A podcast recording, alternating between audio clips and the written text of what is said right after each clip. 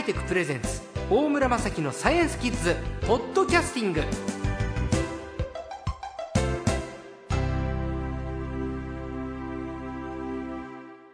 さあ今週のサイコーもですね前回に続きまして星の専門家国立天文台天文情報センターの縣秀彦さんです。こんばんは。こんばんは。縣さんは、えー星に詳しいサイコーえー、幻冬舎エデュケーションからですね、一番わかりやすい彗星の秘密という本も出版されているんですが、前回途中で終わっちゃったの。えー、2061年、だり、これから47年後、ハレー彗星がやってくると。だこれは今のキッズたちがおじさんになった時にハレー彗星見るための47年後の準備の放送ですね。そうですね。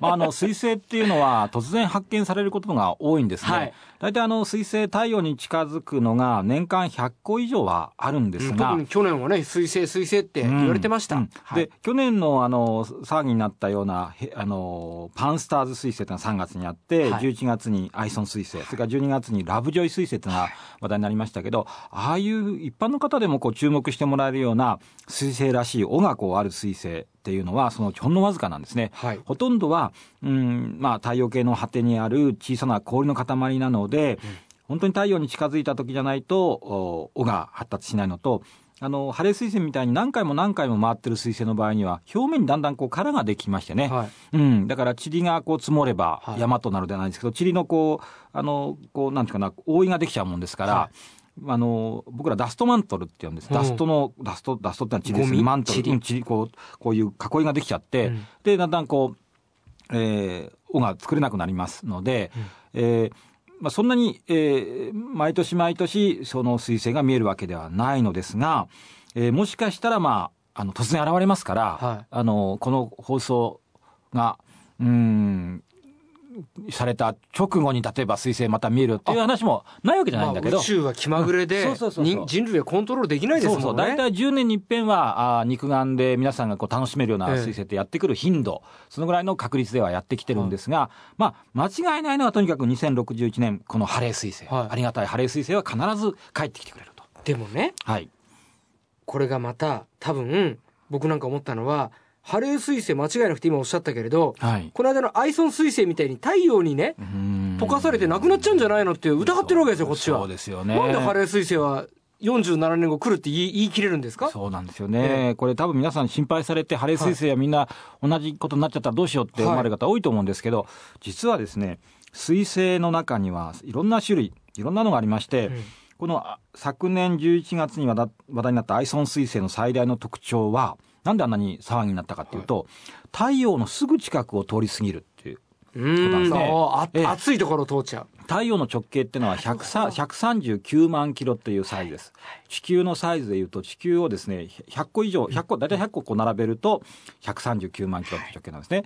その直径、その表面から、うーん、100キロぐらいのところ。はいだから太陽の直径分よりも内側をこのアイソン彗星で通り過ぎた。いわゆるもう一番チンチンに暑いところを通ってると。大体ね、あの、2000度から3000度近くまで温度がああるところの領域を通り過ぎたので、まあ、大きさがアイソン彗星最初は5キロメートルぐらいの直径。で、そのうちちっちゃいから2キロメートルぐらいっていうふうに修正されましたけど、もうちょっとちっちゃかった可能性も今指摘されてますが、とにかく溶けちゃったんですね。飛んで火にいる夏の虫みたいな感じですね。のうんその時の暑さは大変な暑さですよね。はだから、塵粒、つまりそこに入ってる塵の粒々ももはう一旦溶けちゃうぐらいのことだ。だから、あの、もう完全に何も見えなくなっちゃったわけですが、ハレー彗星とかね、ほとんどの彗星そんな近くまで行かないんですよセーフティーゾーンを回ってるんですね。そうです、安全なところそうです。ハレー彗星が、あの、76年周期でもう出現がですね、えーもう、その100回以上数えられるぐらいね、来てるっていうのはなぜかっていうと、太陽から割と離れたところを通るんですよ。でも、太陽から離れたところを通ってるのになんで大彗星かっていうはとい、もともとハレー彗星って多分、あの、ちょっと大きめなんですね。直径が15キロぐらいあります。それからハレー彗星の場合はですね、うんと、地球との位置関係で、地球のすぐ近くに来ると、やっぱりすごい大彗星に見える。76年に1回、地球の近くあのね、1900 1910年の時のが地球にすごい近づきましてね、このハレー彗星の尾の中を地球が1910年にハレー彗星が接近した時は通り過ぎてるんですね。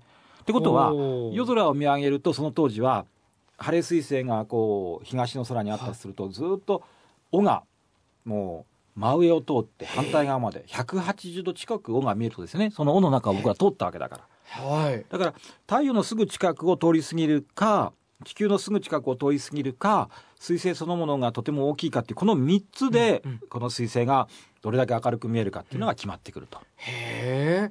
じゃあ、ハレー彗星はじゃあ47年後やってくる。で76年に1回やってくる。うんで、これは、えーまあ、条件がいいから滅びることなく確実にやってくると言えるわけなんですね。近すぎない。近すぎるのはサングレイザーって呼ばれる仲間なんだけど、え。このサングレイザーっていうのは中には溶けちゃったり3つ4つに分裂しちゃうとかね。あ、サンっていうのは太陽のサンですか？にサングレイ。すごい近づくの。